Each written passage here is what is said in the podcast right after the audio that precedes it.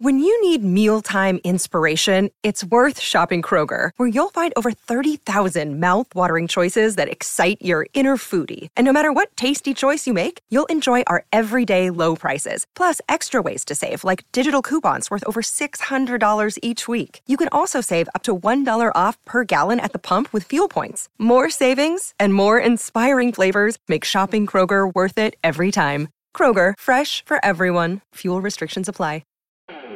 Hello and welcome to the Transfer Window, the podcast that brings you the news before it becomes news, as well as analysis and insight into football's burning issues.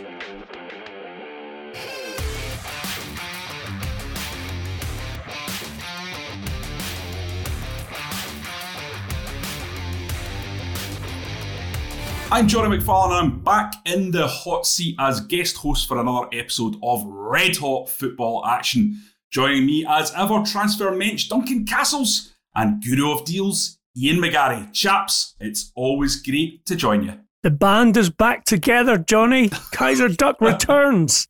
Quack. Don't call me a quack. I'm a doctor as well. well, the, people will be delighted to know that we have got plenty to sink our teeth into. So we're just going to go straight into it. And we start with Spurs. They're looking for a new boss after the departure of Jose Mourinho, and Daniel Levy isn't resting on his laurels. Ian, you have news on several bosses who've already been spoken to by the Tottenham chairman. Indeed, Jonny. We start with the big blow for Spurs because Julian Nagelsmann, the RB Leipzig manager, has agreed to join Bayern Munich with Hansi Flick resigning this summer to join the national team of Germany.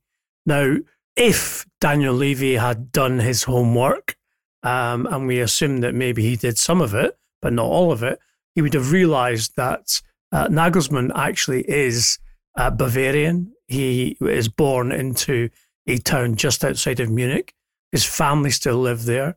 He has a house there, and it was always his ambition to join uh, Bayern. And therefore, joining Spurs was kind of a second uh, choice for him with regards to what his next move in management is. At 33, obviously, he's still quite young.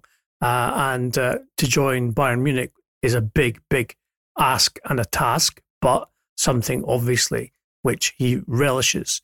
Uh, it is our information at the Transfer Window podcast that Gareth Southgate, the England manager, uh, his representatives have been contacted with regards to the possibility of him uh, becoming the next Tottenham Hotspur boss. That, of course, will be complicated by England's participation in the Euros this summer. However, it is Daniel Levy's intention to employ a younger, more attacking minded coach. Uh, and therefore, that's why Southgate is in the frame. And someone who Levy admires as level headed, but also with ambition and as I said, a philosophy of football which Spurs want to implement, especially with a their younger players coming through. Um, he's not the only name on the list. Uh, Ralf Rangnick, um, who is, who is much more experienced and older, uh, is being considered. But Duncan, um, a surprise choice perhaps uh, with regards to uh, a potential successor uh, who is currently unemployed. Well, look, I think they've they've got themselves into a difficult position. They got themselves in a difficult position in the timing of the dismissal. We we um we talked about that in great detail over the last few weeks and, and asked whether Levy would implement a plan of of sacking Mourinho before the League Cup final to prevent him having the chance of winning that trophy, ending that 13 year trophy drought, and make it more difficult to change. We also mm-hmm. reported that Nagelsmann's agent had made himself available to the club before Bayern um, looked like being a job that he could take. Um, I think Levy was expecting to have that as a strong option for him. Uh, the, the change backfired in, in the sense that uh, Tottenham ended up playing uh, the tactics or elements of the tactics that Mourinho would have put in place against Manchester City just far less effectively, um, taking their best passer out of the game when they wanted to play counter attacking football and having just two shots at goal in the in the entire match. Um, I think Gareth Southgate would be a a hard ask for all the his that his status has increased because of what he's done with England and getting to getting them to the semi-finals of the World Cup and and promoting a lot of young players um, and doing a, I guess a good PR job as manager of the team. Um, Southgate's credentials as a as a manager in club football and I think even in international football are not fantastic. And you whatever Tottenham do here, they're asking a person to come in and do a better job than two of the most accomplished coaches in world football. Both of them have come to the same conclusion about the squad, which is that the squad needs change um, and that, that there, there has to be some fundamental alterations to the way Tottenham are set up for them to achieve the targets that Levy and um, the owners of the club have been asking. And you know, you don't have to do any more than go back to what Mauricio Pochettino was saying on record just a week before the Champions League final, talking about massive changes to the, the furniture of the beautiful new house that Levy had built Tottenham being essential um, to see that this this problem is long standing. And if I was looking for someone who had to make those changes uh, or get the best out of the squad that's presently there, which would be Levy's preference because it will cost less money and finances are limited, particularly since the Super League plan has fallen through um, Southgate would not be top of the list. Um, be interested to see what Brendan Rodgers' response is, given Brendan Rodgers has, has been a, a manager that Levy has admired for a long time and tried to hire several years ago before he went to Liverpool. Um, and and wonder even whether someone who's out of work um, and young and committed to attacking football, like Fr- Frank Lampard, would be a potential candidate given the difficulties Levy is presented with at present? I think Lampard um, would have some problem, Duncan, with regards to his uh, potential reception, both by Tottenham Hotspur fans as a Chelsea legend and former Chelsea manager, but also by Chelsea fans, whom he still has an exceptional relationship with, despite um, his sacking by the club in January. Um, but Frank uh, is someone I know uh, very well. He's pragmatic, he's ambitious, uh, he wants to progress his coaching career. I don't think he would see crossing the border, if you like, from southwest London to, to North London would be necessarily a deal breaker for him.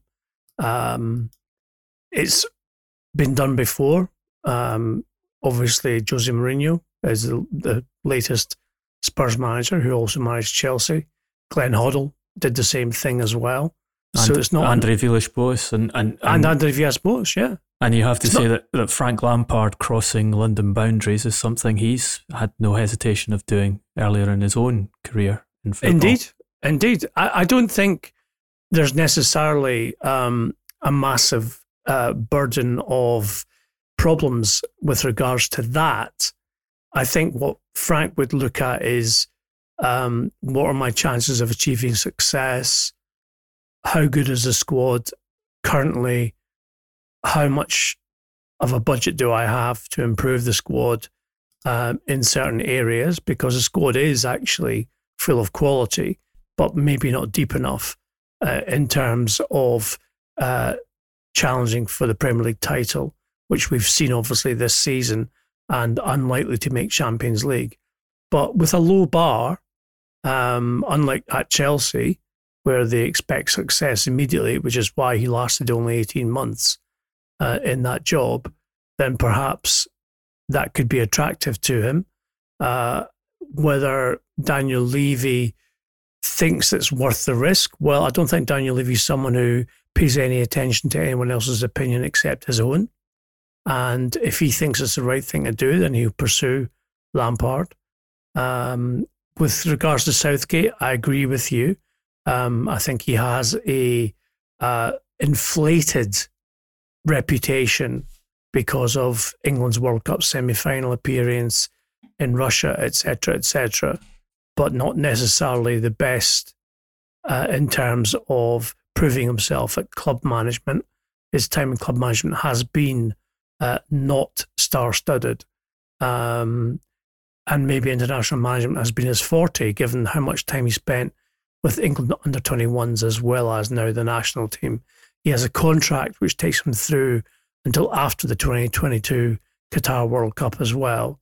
And of course, England effectively have a home European Championship campaign uh, this summer, which many people believe will be the kind of advantage as it was at year 96, uh, which may actually get them close to winning their first major trophy since 1966.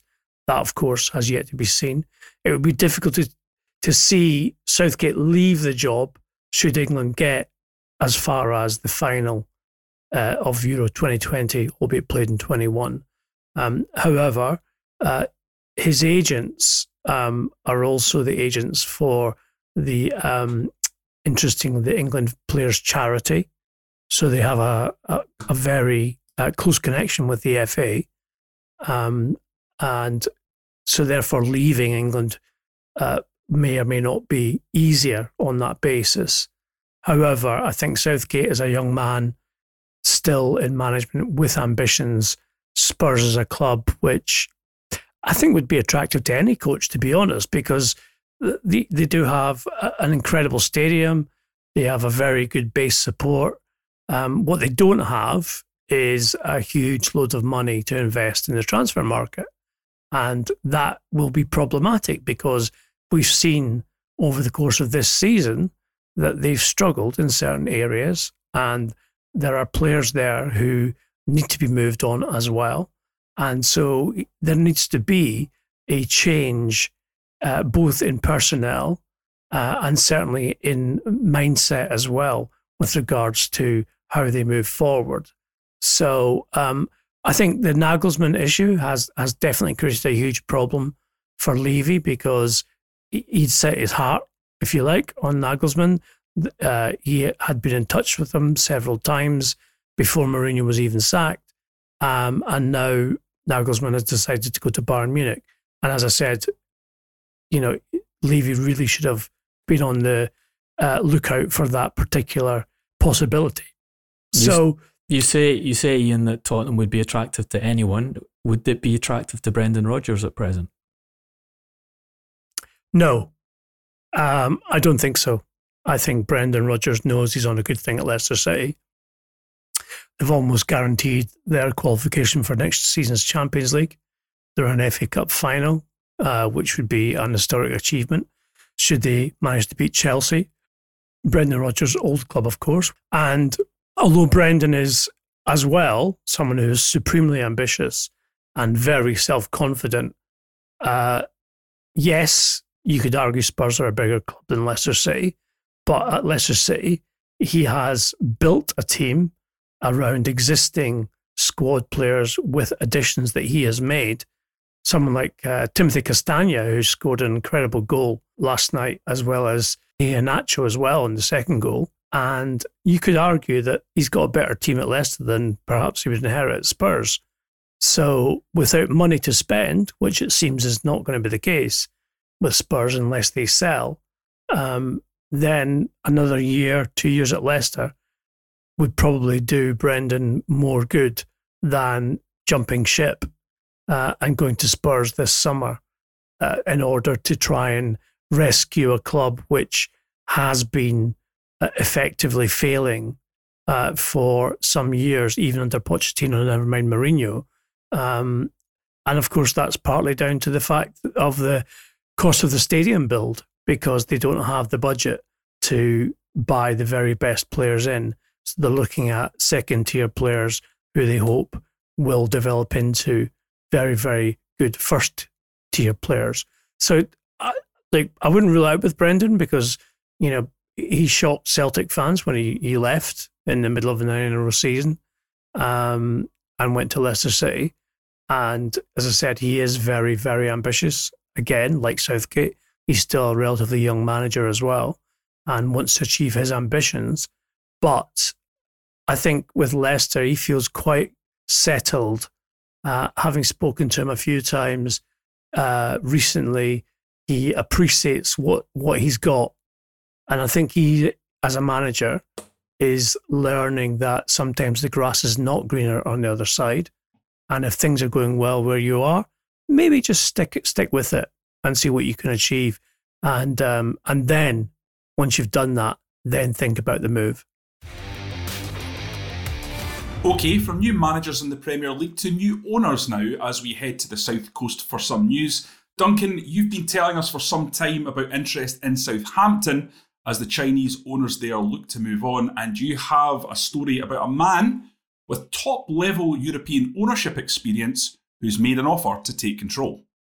Yeah, we reported over a year ago in this podcast that um, the current owner or majority owner of, of Southampton, Gao Jisheng, had placed his controlling stake in Southampton on the market um, under pressure of finances and also under pressure of something that's become more intense in China of late that the Chinese government wanted money withdrawn from European football and, and also football in general. We've just seen Suning, one of the biggest Chinese um, companies, retail companies, fold the Chinese champions um, after uh, just a few months after they won the title for the first time and put um, Internazionale on sale, um, uh, which was a huge investment on their part.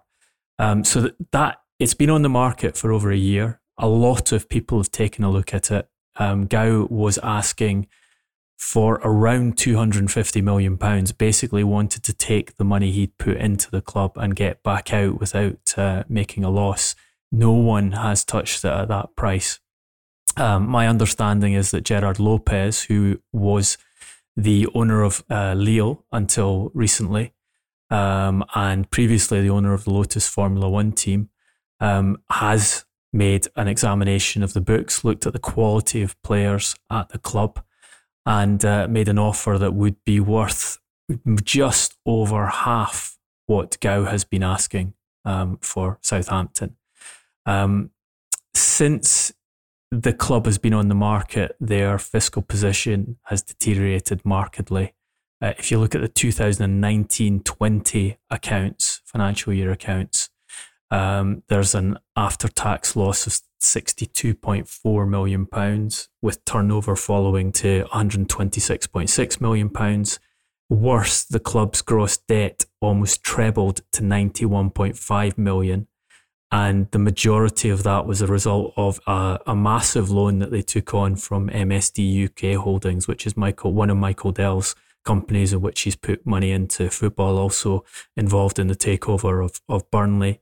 Um, again, something we reported first in the transfer podcast that Southampton needed to get money in to get liquidity to pay the players' salaries at the end of last season. They ended up taking 78.8 million of a loan from MSD. Um, that loan is repayable in 2025. If you want a sense of how pressured they were in taking that loan, the interest rate on it is 9.14%, uh, which is absolutely stratospheric in the current uh, marketplace for loans. Um, so the guidance I have is that um, Gao is probably unlikely to take that offer, but he does have it on the table from Lopez, who was very successful at Lille. Um, he hired Luis Campos uh, to be in charge of the transfer structure there, taking him from Monaco. They made some ex- extremely good signings, made a huge amount of profit in the transfer market, finished second to Paris Saint Germain, making it to the Champions League um, last, uh, or two seasons ago um, were on course, had a good chance of getting Champions League football again last season until COVID intervened, and they went into the last weekend of, of fixtures in, in the in the French league a point ahead of Paris Saint Germain, um, and have a chance of of even supplanting a team who have um, considerably more revenue and a, a much higher salary um, as French uh, title holders this season. Um, if he were, if Gao was to accept the bid, it would be a takeover that would be scrutinised by the Premier League. Um, he'd have to get through the owners and directors test. And I think there's a lot more attention on that now after Saudi Arabia's failed attempt to purchase Newcastle United.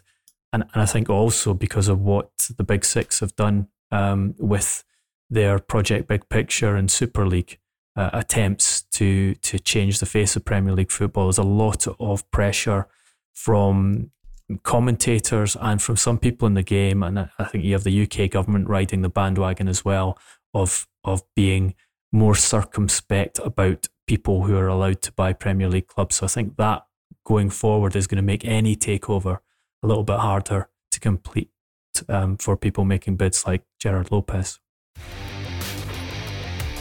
Fascinating, Duncan. We are going to move on now to Manchester United and Bruno Fernandes, who's been an absolute revelation for United since arriving in that bargain deal for from Sporting. And the club are sure to want to tie him down for an even longer contract than the one that they currently have, which expires in 2025. How do you reckon that's going to go for them, Duncan?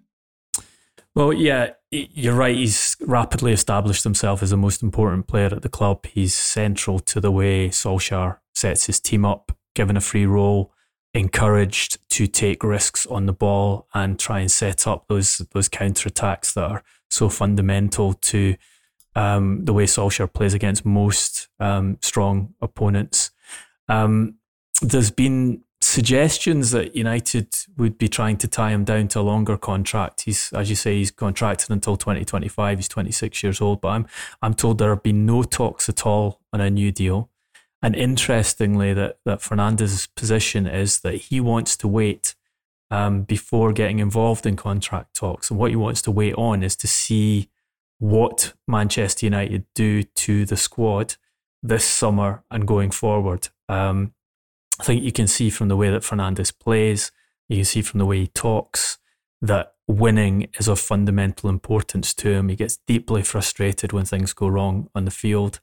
Um, yeah, he's on record recently as talking about what is now the Manchester United's longest run without a trophy for over three decades, as saying, We can't think of anything else at this club apart from winning. United is made for trophies and the whole mood is around that. We reached the semis and lost to City, but that's not enough. That wasn't our time. We need to be in finals and win them. So he has this desire to be at the very top of the game. He wanted to go to Manchester United. He took advice from Cristiano Ronaldo. He had Barcelona making a, a late attempt to sign him, and but he, he wanted out Sporting at the time. The offer was on the table from from Manchester United at that point, something again that we we broke a lot of stories on on the transfer window podcast when the, the deal happened and gave you a lot of details on the negotiation process and how United ended up basically paying what Sporting had asked for him. But he also sees himself, and I think he, he has demonstrated that he deserves to be at one of the top clubs in the world. And um, Manchester United should be one of the top clubs in the world based on the revenue.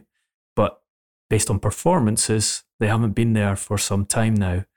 And, um, and I, I think it's interesting, but not entirely surprising, that Fernandes wants some demonstration that they can get there, that the, the Glazers, um, that whoever the new chief executive to replace Ed Woodward is, that the new um, director of football structure the club have put in place are going to improve the squad again this summer and take the second place that they're likely to finish with this season and build a team that can compete for the title. And and one of the players that he likes and would prefer to see staying there is Paul Pogba, um, which again is very open as to whether Manchester United are able to tie a player who Fernandes rec- recognises as having elite qualities in some areas of his game um, to a new contract there.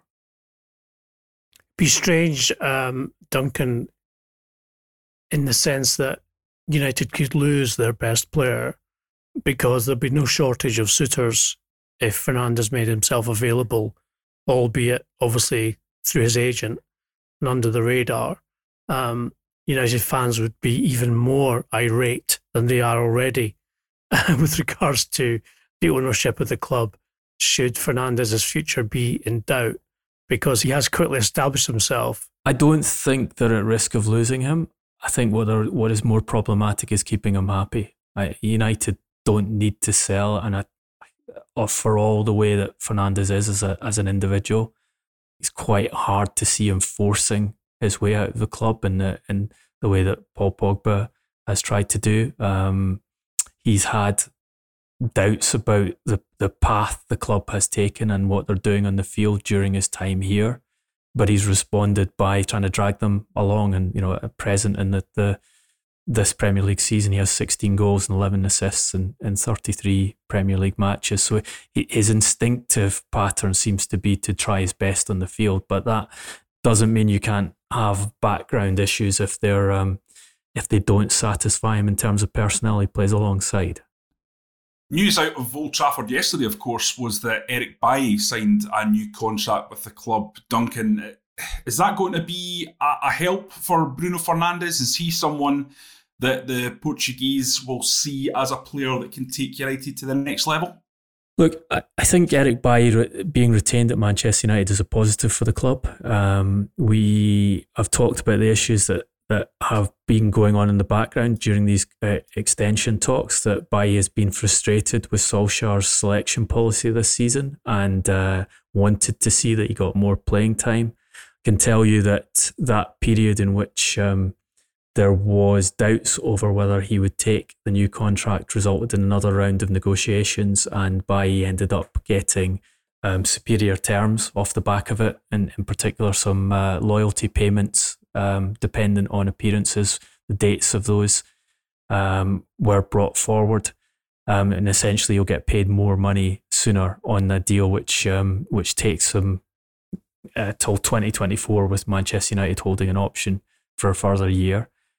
It's obviously a positive if you retain a player of his potential, and I think with Bailly you have to say it's still potential because he's still, I think, only on 100 games across his um, his uh, five seasons at the club, being hampered massively by injury and also been hampered by Solskjaer bringing Harry Maguire in on a on a world record transfer fee and very high wages and preferring um, Victor Lindelof as the partner. I think what a lot of people who watch Manchester United would want to see is that on top of having Bailly there, they go and sign another high quality centre back to improve their options in that area. It's clear that it's a weakness in the team. The weakness is is fundamentally, I think, down to Harry Maguire, his lack of pace and and his his issues positionally, which forces the team to play very deep from the back. Um, if you bring in a better centre back, and and Solskjaer has been asking for that, Solskjaer has been telling people he trusts in the media, such as Gary Neville, that he wants a uh, a, higher uh, quality centre back, a faster um, centre back who's good on the ball in. Um, if they do that in tandem with Bailly, then certainly that's a plus for people like Bruno Fernandes who are looking for a better squad.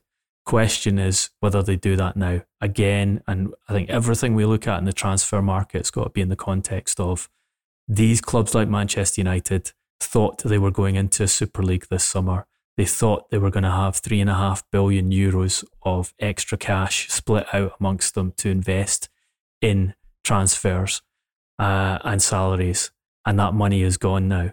Um, so the planning that was being made conditional on a big budget has to readjust to uh, the reality of where football is at present. And we've seen the way the Glazers have acted in the past and the history of it has been very clear when they have what is perceived as a relatively good season, and this is being sold as a relatively good season, likely finishing second to Manchester City. When they get into the Champions League, their tendency is to cut back on spending and say, that's good enough for us, thank you. That keeps the profits rolling. That allows us to carry on making the dividend payments, the kind of things that the, the Glazers Out um, group uh, protested about against again this past weekend um, at flying a, a, plane over Leeds United's stadium, um, saying two billion stolen, Glazers out, and uh, it's putting a message out that you are not welcome in Manchester. Enough is enough. It's too late for apologies. Your time is up. Um, I don't see that changing from the Glazers. So odd, odd Duncan that Woodward would give, um, or at least sign off, a new contract for Bailly when he knew nothing about the ESL. yes, of course. Um, uh, yeah, it all caught Woodward by great surprise, and um, he he didn't know the Super League was coming along, and it played no part in his planning for uh, the current season and uh, for the next season and the, the years going forward. It's, it was just coincidental that he attended meetings with uh, with heads of other clubs involved in the Super League. You were just having I coffee. might be detecting sarcasm here. yeah, you might be. Um, I, I was speaking to um, a friend in contact at Real Madrid uh, yesterday um, and asking about uh, Rafael Varane and his situation at the Santiago Bernabeu. And it seems that at 27, um, they're not willing to give him the contract that he is asking for, which is substantial in terms of payment, um, even though uh, obviously they will have to replace Sergio Ramos sooner rather than later. And he told me that Manchester United had expressly said that they wanted to be kept uh, up to date with that status in uh, Varane's future. I just wonder about Eric Bailly signing a new contract because you've got Lindelof, Maguire, by Phil Jones, who's obviously the best defender at the club. And um, if Varane comes in, then it seems to me that Bailly's playing time is not necessarily going to increase, regardless of how good he plays.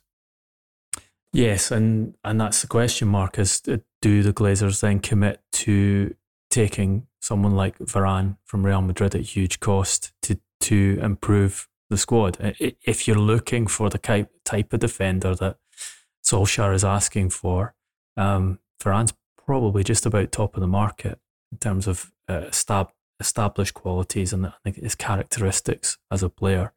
But are they ready to do that? Bailly, interestingly enough, um, we can tell you was uh, was of interest to Tottenham Hotspur for next season if um, he didn't sign that new contract, if Manchester United had, had gone down a different route, and if they were able to offload Davinson Sanchez. Um, but as we talked about in the podcast, um, when we were discussing Bailly's situation, the question mark is would Manchester United sell for an accessible price? Would they sell to um, a direct rival in a domestic league? And um, would Tottenham be able to pay any more than, than Manchester United are able to pay, albeit without that guarantee that um, you get much playing time? Okay, we've touched on the situation with the Glazers and the protests that are obviously going on at Manchester United, with more scheduled, I think, for this weekend. Another man under a little pressure, to say the least, is Stan Kroenke at Arsenal. The fans really aren't happy over his running of the club over the last few years, and obviously the club's involvement in the European Super League. Ian, what's the latest on that? Well, it's certainly true what you say, Jonny, with regards to what the fans think. But Stan Kroenke, much like um, Avram and Joel Glazer, uh, don't spend much time in England, um, are effectively tone deaf to fan opinion and protest, despite their um, affirmations in recent days in the in the fallout of the ESL debacle that they need to communicate better and uh, talk to fans and get their points of view. Um, what's interesting, of course, this week is the um, intervention of the co founder of Spotify and CEO Daniel Ek, who has claimed to be an Arsenal fan since he was a child, obsessed with Arsenal, we're told, although I'm not sure how many times he's travelled from his home in Sweden to uh, to the Highbury or the Emirates uh, to watch a game uh, when he was that age. But let's not be too cynical about it. I spoke to one of the people very close to um, the bid, if you like, which has yet to go in for Arsenal, and they told me that um, uh, having spoken to Ek at length they believe his intentions are uh, very much realistic and also honourable with regards to investing in Arsenal, and that uh, despite the fact that his personal fortune would not allow him um, to buy Arsenal out complete, if you like, so there would be uh, a majority level of leverage buyout via loans with a cash injection from him uh, personally as well, which is not unusual. That's um, a normal way of doing business in these situations. But that Kroenke has no intention to sell Arsenal. He um, believes that despite the um, humiliating defeat of the ESL project in the last uh, seven, eight days, that European football will change in the next year, two years. It is inevitable that there will be um, a different structure. And of course, what we know is that if an ESL did come to pass, then the value of the English clubs involved would multiply by at least three, maybe four times overnight because of the guaranteed revenue over the course of every given season in the in a European Super League. Um, now, Kroenke is a businessman. The Glazers are businessmen, as is Joe Lewis, as is Roman Abramovich, etc., etc. So this is a reason why they want to hold on to their ownership and their shares, because of course these billionaires own 100% of the clubs. There is no other shareholder who has any control over saying yes or no to a takeover or yes or no to a place in the, a European Super League.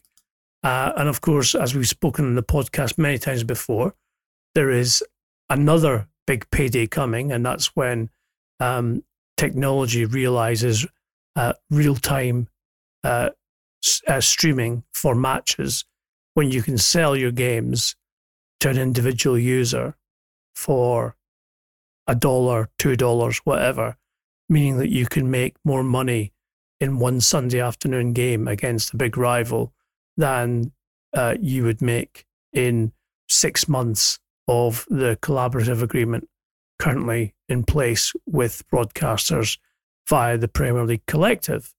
So, um, moving Stan Kroenke out of Arsenal is going to be very, very difficult. It would only be realistic should he think that, oh, it's just become too much hassle for me and I can't be bothered. But having spoken to two people who um, have a good relationship with Stan Kroenke's son, Josh Kroenke, who, of course, is one of the lead administrators at Arsenal FC. Um, they say that uh, Josh is very enthusiastic, very committed, loves being involved, um, sees it as his kind of vocation, if you like, um, to take the club forward with his father's uh, both financial and emotional investment so that they can um, make Arsenal successful in terms of trophies again. I'm not convinced by either argument, if I'm being perfectly honest. Um, but I'm I'm not convinced by Daniel Ek either. I think if you're going to take over a football club, the last thing you do is go on Twitter and advertise it because you're effectively just pushing the price up by making it public. I can see what he's doing in terms of the PR side. He's trying to get Arsenal fans excited and get them supporting him. Um, these are the same Arsenal fans who were hanging an effigy of Stan Kroenke uh, outside of the Emirates Stadium last Sunday. Um, therefore, hoping that he can make a point in terms of uh, favoritism with the fans and try to get them on his side so that they will try and force Kroenke into a sale. But Kroenke is not that kind of person. He is stubborn, he is pragmatic, and also he's interested in profit. So, therefore, um, as much as the romanticism of having a tech billionaire uh, interested in buying your club, I just don't think that this is the time that it's going to happen. I'd be very surprised if Kroenke uh, conceded in this, unless, of course, he was made an offer he can't refuse, in which case the business brain takes over and you say, yeah, why not? I might not get any more money in this in the future anyway. So therefore, I mean, Arsenal currently value, their cap value is around 1.5 billion pounds. So let's say for some reason, uh, Daniel Ek raised three billion pounds to buy it, twice the, the current capital value. Then yes, you've got a serious decision to make. But I don't see that being the case. And yes, enlisting the um, names of Thierry Henry, Patrick Vieira, Dennis Bergkamp as part of his campaign to um, make the takeover is uh, a very, very shrewd move from Ek, and also obviously one which pleases the fans if they think those legends are going to be involved. Although I'm not sure at what level they would be anyway. None of them have business experience. Um, and it doesn't look to me like anyone going to be managing Arsenal anytime soon either. But still, that's where we are with it. I, think it will basically be a little bit of pie in the sky and it will simply fade into the ether um, over the next few weeks uh, until such time that uh, there's another you know, crisis at Arsenal or indeed another ESL type situation which is being discussed. Well, we know what Spotify's business model has mainly been about, and that's buying assets on the cheap. And um, you know, Arsenal probably looks like a bit of a distressed asset at present, but I think you're right to highlight that Kroenke does not expose himself. He's very experienced in this field. He has taken flack at his other sporting investments. He and his wife are very wealthy. They're not under pressure to sell from that perspective. We, we've seen Alisher Usmanov try to enlist the Arsenal supporters to get rid of Kroenke in the past uh, and say, look, I'm going to put a lot more money into this team and I'm going to turn it into Champions League winners again. And, and to be fair, I think Usmanov would have done exactly that had he been able to get control. From what I hear, he is sitting on a, a, a massive pile of wealth and is quite happy to spend it on football for the glory of winning titles in the way that, that Roman Abramovich did. But Usmanov failed and was forced to go and buy Everton instead. Um, the Kroenke, as you say, Josh Kroenke has got himself involved in the in the active running of the club. So I think that has to to run its course. Um, maybe he'll manage to to accelerate the course by carrying on talking about building bridges of trust, plank by plank, as he did last week, and apologising for the the Super League bid. But uh, essentially, you're you're looking at something where you have to get the Kroenkes to change their mind. They've faced external pressure from the supporters before, it will be a, a business decision. And as you say, Ian, down the line you can wait and and and wait on the changes in European football. The new Champions League system that UEFA brought in will send more money um, towards these big clubs, assuming Arsenal can qualify themselves for it. It is a kind of de facto Super League in its structure uh, as Roger Mitchell pointed out in this podcast last week, um, but just one where UEFA retains the the management control. Um, I think the only thing that makes the Kroenkes move out is, as you say, it, it's a bid so large that from a business perspective, um, they can't help but uh, decide to take it, or the there is substantial monies needed to invest in another area of their business and they make the calculation that the uh, the return um, over the next five to ten years in Arsenal is not sufficiently um, exciting, uh, that it would be better shifting their money elsewhere. I think the only way they get rid of Stan Kroenke is to make him walk the plank, Duncan. Never mind, build build the bridge. Guys, um, we've got Messi left to talk about, but I have got about eight minutes before my. Sure, um, that's I'm all right. Belie- so, so Let's do it quickly. That? Is that okay? okay. Oh, no, we can do it. I can do it very quickly. It's just we can do it in one minute, um, okay. Jonny, and then we'll just do hero and villain. Yeah. Okay.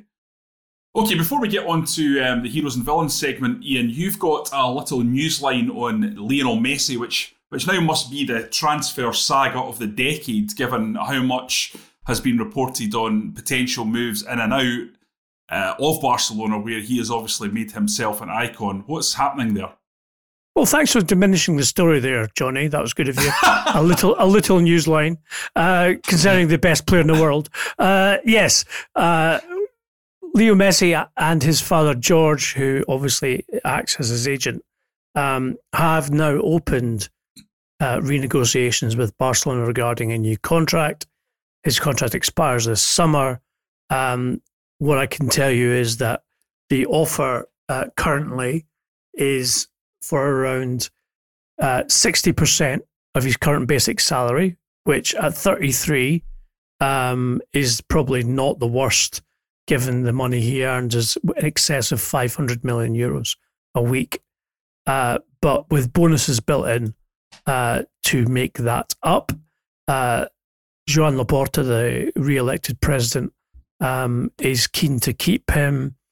There is a possibility, uh, obviously, if uh, PSG are willing to sell Neymar, who have put a um, deadline on negotiations over his new contract um, in place because they want to know so they can plan for next season.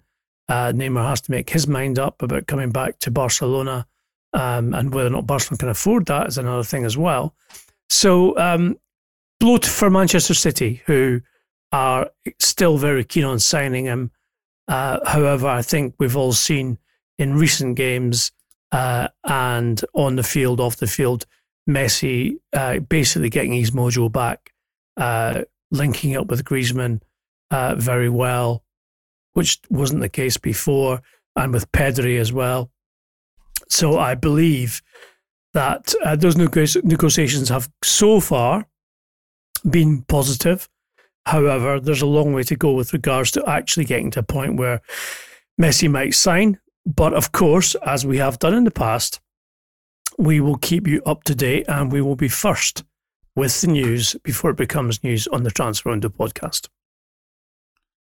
When I said we, when I said little, I was really meaning we, and it was a it was a link to just the diminutive stature of Leo Lionel as a player, not. And so don't don't think I was trying to do it down, Ian. I would never do, do, ever. Do you do, do you bleep when you go backwards like that?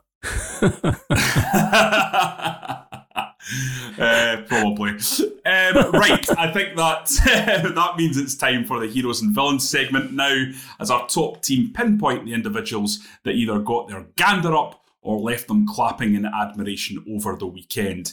Ian, you're first. Let's be hearing about your hero. Well, I'm loving this story. Um, it's about left field, um, and I'm not talking about the band. Uh, an Israeli referee who has undergone um, uh, trans surgery.